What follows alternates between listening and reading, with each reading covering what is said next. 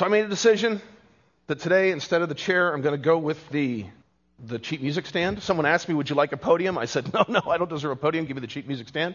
We are in the fourth week of our series, Talk to Me. And, we've been talking about the many facets of talking to God through prayer. And I really appreciate um, when this, this series kind of came about. Uh, it was, it was uh, a conversation between uh, uh, four of us, three of us who've been speaking here. Um, Charlie wasn't able to be there that evening, but uh, three of us and Dave. And uh, we were talking about, well, if, if, if, Dave were to take some time from, from preaching, what, what might we preach about? Well, the other three of us said, well, you know, I'd really like to talk about this. Well, just so happened that all three of those things were associated with prayer. And it just kind of became obvious okay, maybe we ought to be talking about prayer. Um, and so it's been great. I've been enjoying this immensely, hearing the types of things that we've been talking about. And we've been looking at prayer, I'll say, through different, um, different lenses, different avenues. Not that um, they're disagreeing or different, they're, they're all valid, unique ways that God has called us to pray. And so Charlie started by talking about the Lord's Prayer, which clearly. Um, you're pretty safe when you're talking about the Lord's Prayer because Jesus taught us to pray that one. Um, and then the second week, uh, Tim talked about the best prayers, which I will remind all of you was an acronym. Uh, you know, it was a great acronym: bold, expectant, right, specific, and thankful. That when we pray to God, that we should be bold, expectant, specific, and thankful. Uh, and God responds to those kinds of prayers. And then last week, Jim it was great hearing Jim talk about reminding us of the prayer that Jesus himself encouraged us to pray. Pray that the Lord of the harvest would send workers. Pray that people would be sent out to bring the good news of Jesus to those who haven't heard that good news. And so we've seen it through different facets. We've seen that God invites us to pray prayers uh, for ourselves and our families. He invites us to pray about those things that are hard. He invites us to pray about our hurts. He invites us to pray about our struggles uh, and our own needs. He also invites us to pray um, for people around the world that don't know Him. Well, today we're going to look at another way that God invites us to pray, and, and it's something that I've termed reckless prayers. And that might scare you. You're like, well, Brian, last time you got up and preached, you talked about Jesus freaks, and now you're talking about reckless prayers. We've got to worry about this guy. Stick with me. You, I think you'll find that this is, this is pretty biblical. Um, we're going to look at how God invites us to pray prayers of surrender and yielding, right?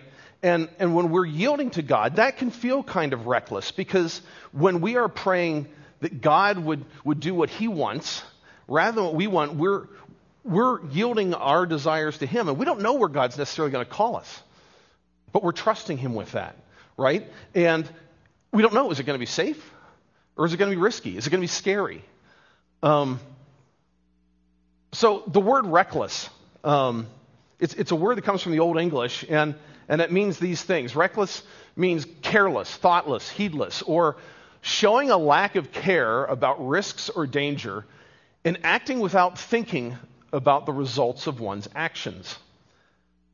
Well, in our normal context, that definition obviously has a lot of negative connotations. Recklessness is associated with crazy driving, with wild living, uh, with a lack of concern for others recklessness can be very, very bad if it's irresponsible and if it lacks compassion. But let's think about this definition in the context of faith in God and love for others. If in that, in that context of loving God, we are showing that we trust Him with what, we trust God with, with what He wants to do through us, and, and that we're, we're leaving the outcome to Him then this responsible recklessness is a powerful thing. It's a good thing.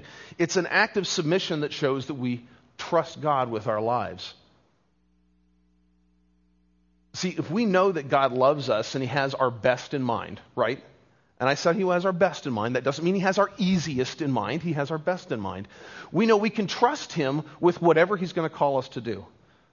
He's not going to call us to do something that damages us.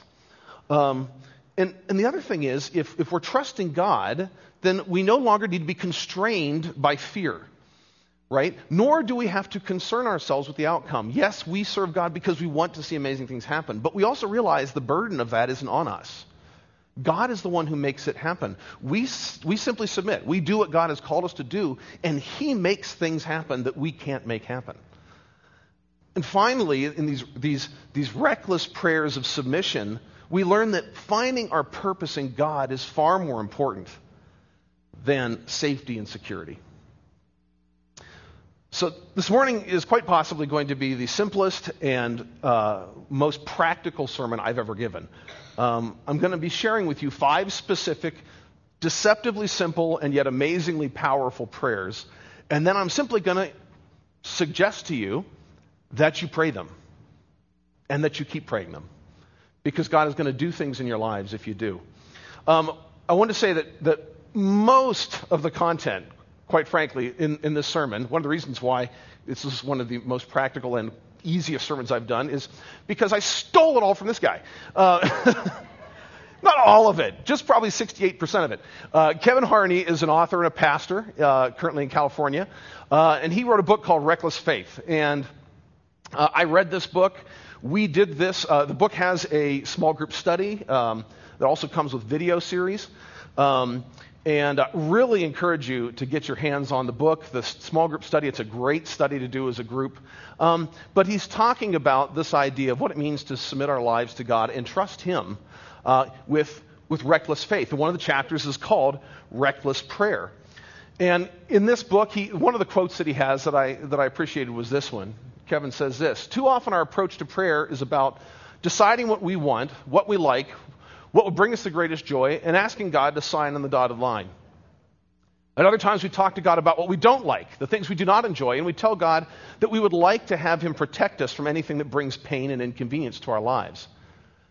Reckless prayer, as modeled and taught by Jesus, is about surrender to the will of God. It is focused on asking for His kingdom, not our own, to come even when it is hard and costs us greatly. Reckless prayer is counterintuitive and utterly selfless. This morning, our big idea is this. Our big idea is that God invites us to pray reckless and also say transcendent prayers. These are prayers that glorify Him and prayers that benefit others. He invites us to pray prayers that are reckless because we're putting all of our trust in God. God, I'm going where you lead me. And prayers that are transcendent because it's looking beyond ourselves to what God wants to do in the world around us. God invites us into those prayers. And we're going to be looking at five of those prayers today, as I said. And here, here's just real quick here are the five prayers we're going to be looking at Your will be done, grow your fruit, speak, Lord, your servant is listening, open my eyes to see, and let me feel what you feel. Did you get them all? Great. Okay, that's it. we're done. No, okay. Um, we're going to walk through each of these. We're going to start with, Your will be done. And I call this the reckless prayer of yielding and obeying. So, in the first week, uh, Jesus spoke from the Lord's Prayer, and Jesus taught each of us to pray this prayer, and it's a prayer that says, Let your will be done, God. If you remember in the Lord's Prayer, what we call the Our Father, it says, Our Father who art in heaven, hallowed be your name, your kingdom come, your will be done on earth as it is in heaven. So, so Jesus taught us to pray those words, but Jesus didn't only teach us that, he also modeled that. This is not the only time in Jesus' life that he prayed the words, Your will be done. The other time recorded in Scripture where he prays that, or, or another time that, that records that he prays that, is in what is quite possibly one of the most difficult moments in his life.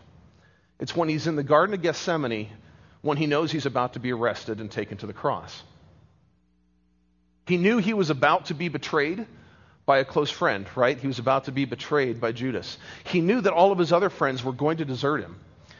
And he knew that in the moments that were coming, just within the next day, he was going to be tried, that he was going to be tortured, and that he was going to be nailed to a cross.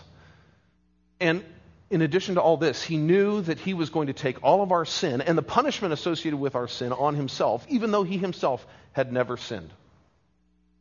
All of this was in front of Jesus at that moment in the silence of the garden. And in that moment, Jesus prayed these words Abba, Father, he cried out, everything is possible for you. Please take this cup of suffering away from me. Yet I want your will to be done, not mine. Kevin Harney, in his book, wrote, when he talked about this moment in Jesus' life, he wrote these words Jesus lifted up one of the most reckless prayers in the history of the world. When Jesus declared, Your will be done, it was not lip service or religious jargon.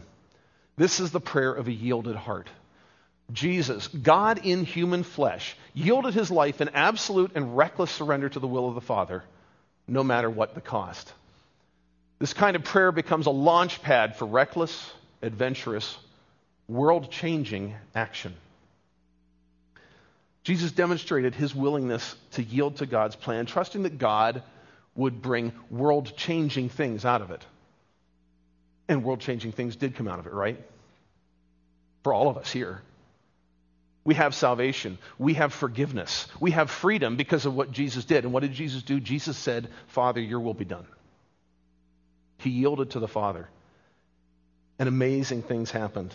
In that day, in our day, through eternity, because of Jesus yielding to the Father, your will be done. And great things can happen for us too when we yield ourselves, when we submit to God and pray that He would accomplish His will in our lives, even when it might be different from what we might choose to do for ourselves. Now, of course, when you pray, God, your will be done, you kind of got to follow through, right? you have to be obedient. You have to then follow after God, whatever He calls you to do, to step out, I'll say, in our own reckless and adventurous and world changing action. And that might be scary. That might seem reckless. But let me tell you, I think that in doing that, we're going to find more blessing, not less, than if we went our own way. Your will be done. Yes, it is a sacrificial prayer. But I think it's really sacrificial in the near term. Because doing what God calls us to do and walking in step with Him is always what's best for us and the people that we love in the long run. It always is. When I look back over my life, the most significant moments, the most meaningful moments that I'm going to remember are going to be those when I gave of myself for the benefit of another. It's not going to be the times that I got something for myself. It's going to be when I gave of myself. Why is that? Because those are the moments when I connected with my purpose. God built us to want to be transcendent, to want to reach outside of ourselves and love others. My purpose in life, Jesus said, is to love God and love others. And so I'm going to remember the moments when I did that. Those are going to be the most meaningful. Those will be the moments that matter. And so if we want to come to a place where we love God and love people better, then we need, need to make a common practice of praying the simple but reckless prayer of, Lord, your will be done. Okay, that's the first prayer. What's the second one? The second one is grow your fruit. Doesn't sound much like a prayer, does it? Well, you'll see here in a minute. I call this the reckless prayer of pruning and maturing. This is referring, as some of you probably figured out, to the fruit of the Spirit. Paul, uh, in his letter to the Galatians, talks about the fruit of the Spirit. Um, and it's in Galatians 5, starting in chapter, uh, sorry, uh, verse 22. It says, The Holy Spirit produces this kind of fruit in our lives love, joy, peace, patience, kindness, goodness, faithfulness, gentleness, and self control. God wants to grow these fruits in us and in the ones that we love. And, um, and so, of course, it's natural that He would respond if we pray for Him to pl- plant those things and grow those fruit in us. Um, now, I'll say this if, if we ask God to grow these fruit in our lives, a likely thing that's going to occur is that we're going to find ourselves in places of what, what Kevin Harney refers to as the fertile soil of transformation. Sounds nice, right? The fertile soil of transformation. What does that mean? It means you're going to pray for patience, and the same day you're going to have the worst traffic you've had in three months. Doesn't happen to you? It happens to me. Okay. Um, when you pray that God will grow fruit in your life, we're going to find, yeah, we might be tested in those things. God is going to give us opportunity to demonstrate that we're willing to grow in those fruit, that we're willing to allow Him change our character, because it's really about a character change, right? As God grows His fruit in us. And no, we don't do it on our own. We can't. That's why it's called the fruit of the Spirit. It's God to work in us. But we're given opportunity again and again when we pray for it to demonstrate it, to live it out. Another thing um, that will happen is if we want to grow the good fruit in our lives, we're going to have to let God prune, prune away the not so good fruit in our lives, right? In, in this chapter in Galatians, Paul contrasts the fruit of the Spirit with bad fruit of worldly living, things like lust, hostility, quarreling, ambition, envy, and dissension. Growing good fruit means that we're going to have to let God prune away the bad fruit. If we want to mature, if we want, um, we need to let God prune away those things that aren't productive in our lives. It's hard, but it's a natural and necessary part of the process. Uh, one thing I wanted to share about from, from Kevin's book and this idea of grow your fruit, we can pray this for ourselves, but it's also um, a blessing and, and a source of, of, of, of real power to pray it for other people. He gives a specific example. He has three sons. He and his wife have three sons. And he says that um, from the time they were like one, three, and five. I mean, they were little still. They're all in their 20s now. Um, he felt God compelling him to pray for the fruit of the Spirit for his sons. And he's done it for decades now. And he said he's lost count of the number of times that he felt God encouraging him to pray a certain fruit for one of his sons and then seen tangible changes over time in them because God was doing the work. God was honoring the prayer.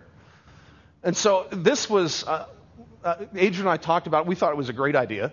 We need to do this in our family. And so we sat down as a family, the four of us, and talked about what fruit do we see that we would like God to grow in our lives. And we were open with each other and we shared what those things are so that we could pray for each other. And, and we've been praying that God would grow those fruit in my wife, in my sons, right? And I'll say, too, um, um, and, and, I don't know that, that they know this, but I've let God take me out, out of the bounds. You know, they might have said they wanted prayer for this one, but God may have said, oh, pray about that one too, and I have. So um, it's a powerful thing to pray this for the people that you love. The fruit of the Spirit are a blessing that comes from God and that, that He wants to give to each of us. And so if we're willing to ask, He's going to start the work of pruning and the work of maturation in us. Okay, that's number two. The third one Speak, Lord, your servant is listening. I call this the reckless prayer of seeking and listening. Uh, this prayer comes from the story of Samuel. And you may know Samuel, he was uh, a powerful prophet uh, in Israel uh, before, um, before King David. Um, and uh, um, at this point in, in his life, he was actually a boy. He was just a boy at this time, serving in the temple under the priest Eli. And one evening, Samuel is asleep in his room, and the Lord calls out to him. The Lord says, Samuel, Samuel. Well, Samuel wakes up. He doesn't see anybody. He just heard this voice. He assumes it's Eli. He assumes it's the priest. And so he runs into the other room and says, Master, you called me. And Eli said, No, I didn't. I'm tired. Go back to bed, right? Well, this happens three times. Samuel, Samuel, he gets up, runs to Eli. You called me. The third time, Eli realizes what's going on. And he says to Samuel, Go back and lie down. If you hear the voice, call your name again. Say, Speak, Lord. Your servant is listening. And so that's what happened. Samuel went back, and the Lord came and called us before, Samuel, Samuel. And Samuel said, Speak, your servant is listening. And if you know anything about the life of Samuel, you know that from that point on, Samuel heard the voice of God um, in ways that, that are beyond what most people in the Bible experienced, right? He had a close relationship with God such that he was in constant communion and, and conversation with God. And, and, and so we might be tempted to think that Samuel's special right? He had that special relationship with God. That's why he could hear God. And, and yes, he had devoted his life to God in ways that allowed him to hear the voice of God, but that doesn't mean that God doesn't want us to hear his voice in the same way. In fact, Jesus himself seems to say the opposite. According to Jesus, hearing his voice should be normative in the Christian life. We should all be able to hear his voice. Jesus said this in John chapter 10. He said, The one who enters through the gate is the shepherd of the sheep. He is the shepherd. And hate to break it to you, we're the sheep, okay? we're smart sheep, but we're sheep. Um, um, the one who enters through the gate is the shepherd of the sheep. The gatekeeper opens the gate for him, and the sheep recognize his voice and come to him. He calls his own sheep by name and leads them out.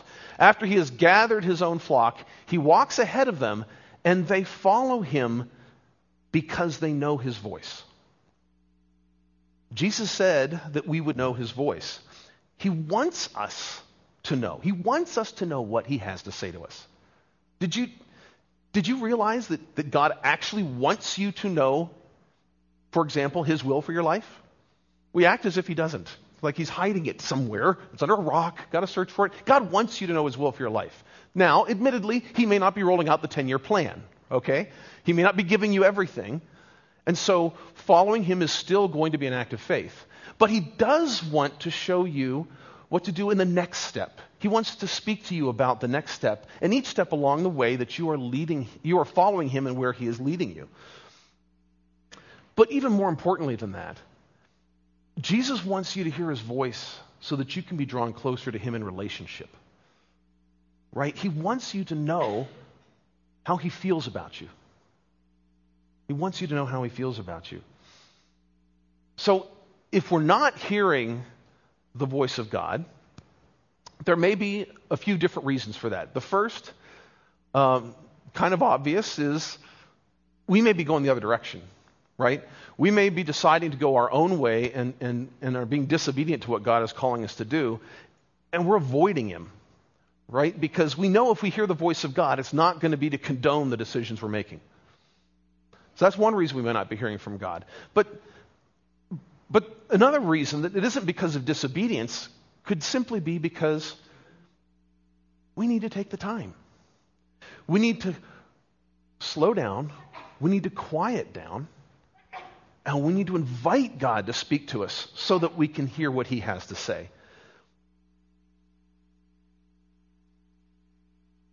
The problem is sometimes we let the busyness of life and, and other lower, lesser priorities get in the way. So, so, how do we make space to hear from God? It's, it's really not that hard. the first thing that we can do, and we should always do, of course, we hear through God through Scripture. We hear from God through Scripture. We, unfortunately, we too often take Scripture for granted, right? We don't read the Bible as often as we should, but it's, it's, it's a pity. This is, there are people who say that this is God's love letter to us. This is God speaking to us in the Scripture. He has laid that out for us for our benefit. We need to be turning to Scripture to hear what God has to say to us. But God doesn't just speak to us through the written words on the page. God can speak to our spirit directly by his spirit. Now, you may not hear an audible voice. It may just be an inclination, something that you feel God is saying to you. But if it aligns with what Scripture is telling you, that may be God encouraging you or challenging you in a way that you need to be challenged so that you can be refined and pruned and matured. God can also talk to us through other people, right? Particularly people who love God and who love us, that care about us, and particularly if they're people that pray for us on a regular basis, God may, may give them things to share with us. Or just as they're sharing with us, we hear something from God in that. Um, and then we can even hear from God as we interact with the events around us. And we're given the ability to understand how God views them. We're going to talk about this a little bit more in a minute, but, but that's a way we can hear from God as well. One thing that we do need to remember is always, when, whenever you think you're hearing something from God through any other medium, you always have to check it against Scripture, right? As, as we in the, the Evangelical Covenant Church affirm, the Scripture is God's only, we say, we say it's the, God's only perfect rule for faith, doctrine, and conduct. It is the standard by which we measure all other things. And so, if we think God is telling us something, we need to, to, to look at Scripture and say, does this align or not? And if it does, then we can be confident that God is saying something to us. Um, but what other ways can we make space for God to speak to us? Well, so I'm um, real simple, basic. Sit down with your Bible, say, Speak, Lord, your servant is listening. Open your Bible, read, then meditate and stop and think and listen for a while what God might be saying to you. Right? It, it really is this simple. It really is. Because we've got to believe that God wants us to hear from Him. Another thing we can do is we can ask God questions and wait for Him to answer. What do I mean by that? Well, um, we can ask God questions like, God, how much do you love me and how have you shown me? Right? We can ask questions like this God, what attitudes in my life are hurting me and are standing between me and my relationship with you? We can pray, God, is there someone you want me to show your love and grace to today? Just through some act of service. We can pray those things and see what, what God brings to us. God will speak to us in those moments. He really will. I'd, I'd encourage you to make a day of it. And, um, I've actually done this a couple times, and I particularly remember the first time I ever did this, where I said, Today, I'm committing today to be a day that I am listening for God's voice in my life. And the first time was when I was, I was actually on a business trip many years ago. And it was a, a particular time when I, I needed to hear from God on, on several things in my life. And I felt like I, I need to make a commitment to say, I'm listening. And so that morning I got up and I said, God, I'm listening. I want to hear whatever you have to say to me today. And I got to tell you, there were so many different ways that day that God showed up and revealed things to me that I would not have come across otherwise on my own. Realizations, things that came into my head that were just from Him. He, he, he came through for me. I said, I'm listening, and He spoke. God does these things for us. Jesus said, My sheep know my voice. We need to be confident in that. There are many ways we can make space for God to speak, but in the end, it really comes down to the simple act of telling God that we're listening and then stopping long enough to do so. Okay, now the fourth reckless prayer is this open our eyes so we can see. I call this the reckless prayer of perceiving and believing. Our God is alive and present and active. God is always at work but sometimes our eyes are not attuned to see what he's doing. We more easily see what's natural than what's supernatural, and we see what's temporal instead of what's eternal. And so we need to pray that God would open our eyes to see what he's doing and so that our faith can be built up because that's one of the natural things that comes out when we see god at work when we see god working a natural result of that is our faith is built there's a, a fascinating story in 2 kings that conveys this idea and where this prayer is used. Um, so this is a story of Elisha. This is, this is later, uh, sorry, this is, well, this is in the life of Elisha the prophet of Israel. And um, Elisha and his servant, um, at this point in the story, are, are in a particular town and they're surrounded by the Aramean army. Well, why is that? Well, the Arameans and the Israelites were at war with each other at this time, and, and the, the king of Aram said, you know, he would tell his troops, I want to go attack Israel here. So we're going to mass our troops and we're going to go attack them there. Well, God would reveal this information to Elisha. He'd go tell the king of Israel. And when the king of Aram showed up at that particular location, the Israelite army was waiting for him. Well, this happened several times to the point where the king of Aram was really angry and he thought he had a traitor in his midst. And one of his officers said to him, No, no, king, it's not one of us. It's the prophet Elisha. Elisha knows what you say even in your own bedroom because God was revealing it to him. So Aram, the king of Aram got this great idea. Hey, I know how to fix this. Let's go get Elisha, right?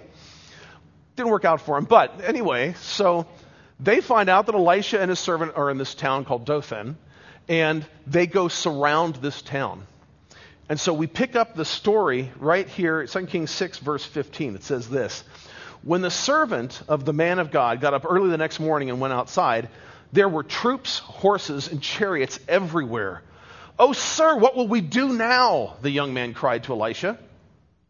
Don't be afraid, Elisha told him, for there are more on our side than on theirs. Then Elisha prayed, O oh, Lord, open his eyes and let him see. The Lord opened the young man's eyes, and when he looked up, he saw that the hillside around Elisha was filled with horses and chariots of fire. In case you're wondering, horses and chariots of fire isn't the Aramean army, it's God's army. The thing that's fascinating to me in this story is that Elisha and his servant are in exactly the same place. They are both surrounded by the Aramean army, right? They're in the same place. The only thing that's different between them is their perspective right? The servant had a natural perspective, seeing only the enemy. Elisha had a supernatural perspective, seeing the army of God. The servant perceived things the way that they appeared, and his false perception led him to a place of fear. Elisha saw things as they actually were, and his proper perception led him to a place of faith. To see the world through God's eyes is to change our lens of perception, to stop thinking in merely human terms, and to see things the way God sees them. If we're not seeing God at work around us, if we're not seeing what God is doing, we may have the wrong lens, the wrong perception. And what we should do is simply pray God, open my eyes to see what you're doing. God, I'm not seeing it. Help me see it. And when we begin to see God at work, it'll build our faith, right? We won't be held back by our own limitations. We won't be held back by fear, but instead we'll be propelled forward, aware of God's limitless power. And the thing I think is great about this is we don't have to buck ourselves up to faith. We don't have to make faith happen in us. It's a natural occurrence when we see God working. When we see God at work, our faith is built. Okay, that's number four. Now we're going to the last one. Let my heart feel what you feel. I call this the reckless prayer of caring and connecting. Our God is not distant, He's near and He feels deeply. One of the most powerful things about Jesus' incarnation, the fact that Jesus came to earth as a person, is that He put human flesh on God in a way that we could see God's loving character right? We could see it demonstrated. And Jesus' ministry was full of selfless acts of compassion, culminating in his giving of his own life on the cross. Matthew 9:36 is, is an example where it talks about the compassion that Jesus showed. It says, "When he saw the crowds, he had compassion on them because they were confused and helpless, like sheep without a shepherd." Jesus was driven by compassion. As the Son of God, he had the heart of God. He said that the greatest commandment was to love God and to love others, and that characterized, that characterized his life's mission. He wasn't clouded by personal ambition or a desire for ease. He sought only to glorify his Father and to love each of us into his kingdom. Naturally, his compassion led him into places where people were hurting. One such example is, is captured in Mark chapter 1, verse 40, where a man with leprosy came to him and kneeled on the ground before him and begged Jesus to heal him. And the scripture says Jesus was moved with compassion. Not only that, it says that he reached out his hand and touched the man. I know many of you have heard this before, but something you didn't do was touch a leper. It's a skin disease. Jesus didn't care. Jesus had reckless faith in his Father. And Jesus was moved with compassion. And he reached out his hand, he touched the man, and he healed him. Today, we are the body of Christ in the world. Today, we are called to further the same mission to love God and to love other people. And in a broken and hurting world, that means we're going to come into contact with broken and hurting people and that means our hearts are going to be broken too. Um, many of you are familiar with Bob Pierce. He founded um, uh, two different, um, uh, what's the word I'm looking for? Two different humanitarian organizations. He founded World Vision and Samaritan's Purse. And he famously wrote this phrase in his Bible Let my heart be broken by the things that break the heart of God. Sometimes our hearts need to be broken by the things that break the heart of God so that we'll be compelled to act on His behalf and love people the way they need to be loved, where they are, where they're hurting, where they're in need. Not that many weeks ago, we had the opportunity here in this very building to hear several people talk about ministry opportunities we would have on the G City weekend. More than that, we got to hear the heart of people who had start to, whose hearts had started to be broken by the things that break the heart of God. We got to see people whose hearts were aligned with God as they talked about meeting the needs of foster children, meeting the needs of the homeless, meeting with elderly people in care facilities.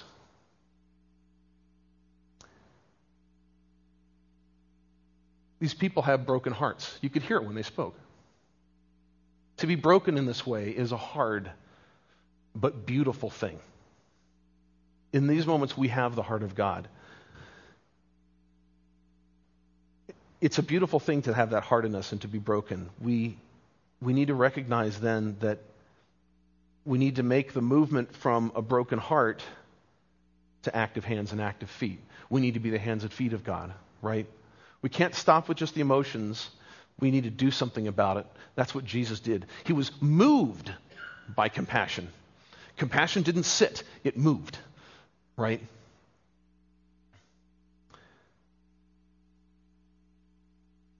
I've long been impacted by that prayer by Bob Pierce let my heart be broken by the things that break the heart of God. But you notice I didn't use that exact phrase. I said, let my heart feel what you feel. That's actually the way that Kevin Harney put it. And, and I actually appreciate that he phrased this a little bit differently. And I'll tell you why. I, I like it because God doesn't only want us to feel his broken heart for a hurting world, he also wants us to feel his joy over his people let my heart feel what you feel is also a prayer that we would sense the love God has for us and the joy he takes in walking through life with us. Did you know that God celebrates over us? We need to feel that too. We need to feel what God feels about us that deep love, that celebration. This morning we sang How He Loves. And, and, and maybe some of you weren't comfortable singing that while singing about how He loves us. He wants us to know He loves us. He wants us to know that. That's part of what it is to feel what he feels, to feel the hurt that he feels for those that are hurting, but to feel the joy he has over his people, over us. There you have it five simple prayers, five simple but life altering prayers. So, what's my exhortation to you today? There it is. Pray these prayers, pray them again. Keep praying them. Do it some more. Make praying these prayers a part of your life. God, your will be done in my life. God, grow your fruit in me and in my loved ones. God, I'm listening. Speak to me so that I can hear what you have to say. Open my eyes to see what you're doing. Let me feel what you feel. As you pray those things, God might bring more clarity, might bring more specificity. And so add that in. What, what does that look like? Well, I'll give you a few examples.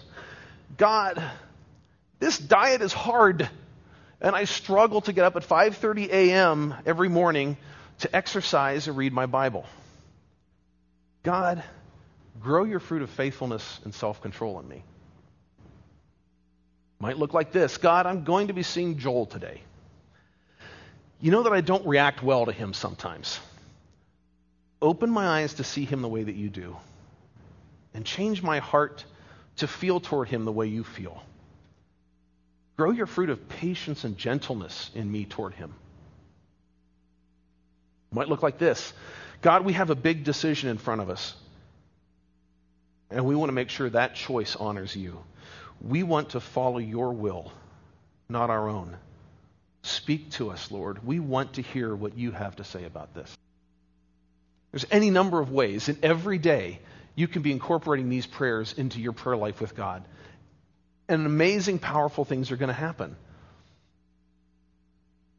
And these prayers will almost always be linked with action, right? The fertile ground of transformation where God is giving us the opportunity to follow through an obedient response to Him.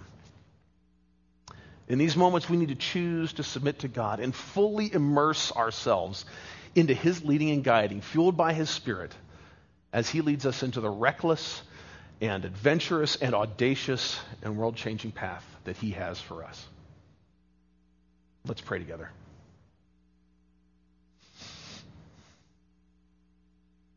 God, thank you for your word. Thank you that, that prayer doesn't have to be hard, that prayer can be simple, genuine. Um, but God, thank you that that you call us sometimes to pray yielding prayers, prayers of submission, prayers of surrender. God, we know we can pray those because we know you're good. And surrendering to you is, is so much better than surrendering to, to the whims of this world or our own folly because you always want that which is good in our lives and in the people that we love. God, make these prayers a reality to us. Make these prayers a part of our prayer vocabulary. Um, teach us to practice these prayers in ways that honor you and let you work in us and do your will in us.